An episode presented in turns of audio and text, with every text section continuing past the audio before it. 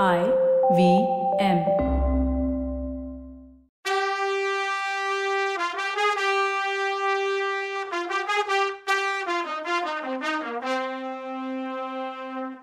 வணக்கங்க. நான் கவிதா பேசுறேன். வெல்கம் டு கதை பாட்காஸ்டின் பொன்னியின் செல்வன். இது அறுபத்தி நாலாவது எபிசோட். வந்தியத்தேவன் பாய் சொல்லிட்டு கிளம்பினப்புறம் ரெண்டு பக்கமும் அடர்த்தியா தாழம்புதர் இருந்தது. படகு போயிட்டே இருந்துச்சு. அந்த தாழம்பு மனம் ஒரு போதையை தந்துச்சு. சில இடங்கள்ல புன்னை மரம் இருந்துச்சு. சில இடங்கள்ல கடம்ப மரம் இருந்துச்சு. அதனால ஓட நீர்ல புன்னப்பூவும் கடம்ப பூவும் கொட்டி கிடந்துச்சு.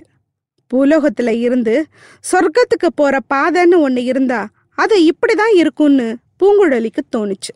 ம் இளவரசர் பக்கத்துல இருக்கும்போது எல்லாமே தோணும். இந்த பொண்ணு சந்தோஷமா இருந்தாலே போதும்னு தோணுதில்ல நமக்கு? சரி. இடையில கிராமமா இருந்த இடத்துல போய் சாப்பாடும் பாலும் அமுதன் வாங்கிட்டு வந்தான். இளவரசர் கண்ணு முழிக்கும் போது பூங்குழலி கொஞ்சம் விலகி நின்னான் நேருக்கு நேரா பார்க்க முடியாம அவ கண்ணு அங்கேயும் இங்கேயும் அலப்பாஞ்சுது. அமுதனோட சில நேரம் பேசினான் ரெண்டு பேரும் சேர்ந்து சில நேரம் பாடினாங்க. அமுதன் சாப்பாடு வாங்க போன சமயத்துல தனியா இளவரசரோட இருந்தப்போ நெத்திய தடவி கொடுத்தா. அவரை கவனிக்கிறதுல சந்தோஷமா இருந்தா. ஒரு பகல் படகுலேயே போனாங்க. திரும்ப ராத்திரியும் முடிஞ்சது. மறுநாள் காலையில தான் நாகப்பட்டினத்தை போய் சேர்ந்தாங்க. அந்த ஓடையில இருந்து ஒரு கிளை பிரிஞ்சு சூடாமணி விகாரத்துக்கே போச்சு. அதாவது பின்பக்கம் கேட்டு ஓடக்கரை தான். இவங்க போன நேரம் ஏதோ குழப்பம் அங்க. க்ரௌடு சத்தம் கேட்டது. வாசல்ல ஒரே ஜனங்க கூட்டம். பிட்சுக்கள் அங்கேயும் இங்கேயும் ஓடிட்டு இருந்தாங்க. படகுல இருந்து மூணு பேரும் கரையில் இறங்குனாங்க. இவங்களுக்கு ஒன்றுமே புரியல. அமுதன் என்னன்னு பார்த்துட்டு வரேன்னு சொல்லிட்டு போனான். பூம்புகாருங்கிற காவேரி பூம்பாட்டினத்தை கடல் கொண்டுடுச்சுன்னு படிச்சிருக்கோம் இல்லையா? அதுக்கப்புறம் நாகைப்பட்டினம் தான் முக்கியமான துறைமுகம் சோழ நாட்டுக்கு. இயற்கையாகவே சோழ நாடு செழிப்பானது. அதனால சோழ நாட்டோட வர்த்தகம் பண்ணணும்னு எல்லா நாட்டில் இருந்தும் வியாபாரிங்க பெரிய கப்பலில் வந்து இறங்கி அவங்க கொண்டு வந்த பொருட்கள் இறங்கும். முத்தும் மணியும் வாசன திரவியங்களும் வைரமும் வந்து இறங்கும். இங்கேதான். அரபு நாட்டு குதிரைகளும் வந்து இறங்கும். பெரிய புராணம் காலத்திலேயே இந்த வணிகம் இருந்திருக்குன்னு பாடல்கள் மூலமா தெரியுது. நாயனார் எல்லா பொருட்களையும் வாங்கிட்டு உயர்ந்த ஜாதி குதிரை நாகப்பட்டினத்திலேருந்து வேணும்னு இதில் பாடியிருக்கார் நம்பியாரூரர் இது இல்லாம ஆனைமங்கலத்து செப்பேடுகள்லையும் பல கோயில்களும் சத்திரங்களும் நீர்நிலைகளும் சோலைகளும் மாட மாளிகைகளும் நிறைஞ்சே தெருக்களை கொண்டது நாகைன்னு சொல்லுது. மலாய் மொழி பேசுகிற மலாய் நாடுன்னு நாம் சொல்கிற இந்தோனேஷியா அப்போது ஸ்ரீ விஜயம்னு சொன்னாங்க. அதோட முக்கிய நகரம் கடாரம். இப்போது மலேசியாவில் ஒரு பகுதி கேடான்னு சொல்கிறோம் அதாவது மலேசியன் மொழியும் இந்தோனேஷியன் மொழியும் ஏறக்குறைய ஒரே தாய் மக்கள்.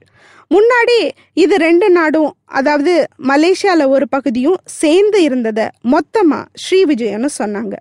அந்த ஸ்ரீவிஜய நாட்டை ஆண்டவங்க சைலேந்திர வம்சம். அந்த வம்சத்தில் வந்த மகரத்வஜன் அப்படிங்கிற சூடாமணி வர்மன்கிற மன்னன் ரொம்ப புகழ் பெற்றவன். ராஜதந்திரத்தில் வல்லவன். அறிவில் அசுரகுரு பிரகஸ்பதி மாதிரி. அந்த அரசனோட மகன் விஜயோத்துங்க வர்மன். அவன் அப்பா பேர் விளங்கணும்னு சூடாமணி விகாரத்தை கட்டினான். கடாரத்த அரசன் வந்து நாகப்பட்டினத்துல புத்த விகாரத்தை ஏன் கட்டினான்னு ஆச்சரியமா இருக்குல்ல? சோழ நாட்டோட நிறைய வணிக தொடர்பு வச்சிருந்ததுல ஸ்ரீ விஜயமும் ஒண்ணு. அப்போ நாகப்பட்டினத்துக்கு வந்து நிரந்தரமாவே குடியேறினாங்க பல பேர். இன்னும் சிலர் வந்து போயிட்டு இருந்தாங்க. கடாரம் மக்கள் புத்த சமயத்தை சேர்ந்தவங்க. அவங்க புத்தரை வழிபடுறதுக்கு வசதியாக இருக்கட்டும்னு சூடாமணி விகாரத்தை நாகப்பட்டினத்துல கட்டினா அந்த மன்னன். புத்த சமயம் ஆரம்பிச்சதே இங்கிருந்து தானேங்கிறது ஒரு காரணமா இருந்திருக்கலாம். தமிழ்நாட்டை ஆண்ட மன்னர்கள் எப்பவுமே எம்மதமும் சம்மதம்னு இருக்கவங்க. தசாவதாரம் படத்துல ஒரு சிவபக்தன் அரசன் வைஷ்ணவ சமயத்திலிருந்து எல்லாரையும் மதம் மாத்துவான். அப்போ அது என்னன்னு நீங்க கேட்கலாம். ஏதோ ஒரு மன்னன் அது. மற்றபடி பெரும்பாலும் நாம எப்பவுமே மதத்தை வச்சு சண்டை பிடிச்சுக்கிறதே இல்லை. அப்படி பிடிக்கிறவங்கள உள்ள விட்டதும் இல்லை. அதனால நாகையில சூடாமணி விகாரம் கட்டுறதுக்கு அனுமதி கொடுத்தாங்க அப்போ உள்ள சோழர்கள். அனுமதி கொடுத்தது மட்டும் இல்லாம அப்பப்போ மானியம் வேற கொடுத்து பராமரிச்சாங்க. நம்ம செகண்ட் இன்னிங்ஸ் சிங்கம் விஜயாலய சோழர் காலத்துல இருந்தே சிவபக்தர்கள் சோழர்கள். ஆதித்தன் பராந்தகன் கண்டராதித்தன் இவங்கெல்லாம் சிவாலய திருப்பணிகள் செஞ்சு தீவிர சைவர்களா இருந்தாலும் பிற மதங்களை திட்டுறதில்லை தங்களோட நாட்டு மக்கள் எந்த மதத்தை சேர்ந்தவங்களா இருந்தாலும் அவங்களையும் நடுநிலைமை தமராம நல்லா பார்த்துக்கிட்டாங்க. சுந்தர சோழர் இன்னும் ஒரு படி மேல. புத்த பள்ளிகளுக்கு விசேஷ சலுகை கொடுத்தாரு. இதனால புத்த மக்கள் சந்தோஷப்பட்டாங்க. இலங்கையில அருள்மொழிவர்மர் புத்த விகாரங்களை புதுப்பிச்சது வேற அவங்க சந்தோஷத்தை கூட்டுனுச்சு. இதெல்லாம் வரலாறு. இப்போ சூடாமணி விகாரத்துல என்ன குழப்பம்னு பார்க்கலாம் வாங்க. அமுதன் படகுல இருந்து இறங்கி தட்டு தடுமாறி வழி தேடி விகாரத்தோட வாசலுக்கு போனான். அங்கதான் பொதுமக்கள் வந்து வழிபடுறதுக்கு ஏத்த மாதிரி புத்தர் கோயில் ஒன்று இருந்தது. அது பேரு சைத்தியம். காலையிலேயே தாமரையும் செண்பகப்பூவும் அப்புறம் பூஜை திரவியங்களும் வச்சு தட்டுக்களோட மக்கள் நின்னாங்க. ஆனா வந்த காரியத்தை மறந்துட்டாங்க போல. சைத்திய படிகள்ல புத்த பிட்சுக்கள் நின்றுட்டு இருந்தாங்க. கீழே நின்று மக்கள்ல ஒருத்தன் ஏதோ அந்த பிட்சுக்களை பார்த்து ஏதோ சொல்லிட்டு இருந்தான். பிட்சுக்கள் சில பேர் கண்ணில் தண்ணி. கீழே நின்ன பக்தர்கள் பலர் சாது சாதுன்னு சொல்றதுக்கு பதிலாக ஐயோ ஆஹான்னு சோகமாக சொன்னாங்க. கிட்ட போய் கொஞ்ச நேரம் நின்று விஷயத்த கேட்ட பின்னாடி தான் என்னன்னு புரிஞ்சுது அமுதனுக்கு. பிட்சுக்கள் கிட்ட பேசிட்டு இருந்தவன் பார்த்திபன் கப்பலில் வந்த மாலுமிகளில் ஒருத்தன். கப்பல் நேத்து ராத்திரியே நாகப்பட்டினத்துக்கு வந்துடுச்சு மாலுமிகள் கரையில் கால் வச்சாங்களோ இல்லையோ பொன்னியின் செல்வர் இறந்துட்டாருங்கிற நியூஸ் பரவிடுச்சு. அதனால அது உண்மைதானான்னு தெரிஞ்சுக்க மாலுமிகள்ல ஒருத்தனை கூப்பிட்டு விசாரிக்கிறாங்க புத்த பிரதம பிட்சு கடல்ல குதிச்சவர் திரும்பி வரலன்னு சொன்னா அவன். அப்ப கூட்டத்துல நிறைய பேர் அழுகிற குரல் கேட்டுச்சு. மூத்த பிக்ஷுவோட கண்ணிலையும் தண்ணி. அவர் குனிஞ்ச தலை மாறாம விகாரத்துக்குள்ள போனாரு. அவரோட சேர்ந்து மற்ற பிக்ஷுக்களும் போனாங்க. அவங்களோட சேர்ந்து அமுதனும் உள்ள போயிட்டான். இதை யாருமே கவனிக்கல. உள்ள போனதும் மூத்த பிட்சு பேச ஆரம்பிச்சார். புத்த பகவானோட சித்தம் இப்படியா இருந்துச்சு? என்னெல்லாம் மனக்கோட்டை கட்டியிருந்தேன் கொஞ்ச நாள் முன்னாடி கூட சக்கரவர்த்தியை பார்க்க தஞ்சாவூர் போயிருந்தேன். அப்போ இளவரசர் இலங்கையில நமக்கு செய்யற உதவியெல்லாம் பத்தி பேசினேன். குந்தவையும் அப்போ கூட இருந்தாங்க. அப்போ குந்தவை என்னை தனியா கூட்டிட்டு போய் தனியா பேசினாங்க. அப்போ இங்க நம்ம விகாரத்துக்கு பக்கத்திலேயே ஒரு ஹாஸ்பிட்டல் கட்டணும்னு சொன்னாங்க. அதுக்கு தேவையான பண உதவிய அவங்களே தர்றதா சொன்னாங்க. அது மட்டும் இல்லாம நாட்டுல எல்லா பேச்சும் நடந்துட்டு இருக்கு. அது உங்க காதுக்கும் வந்திருக்கும்.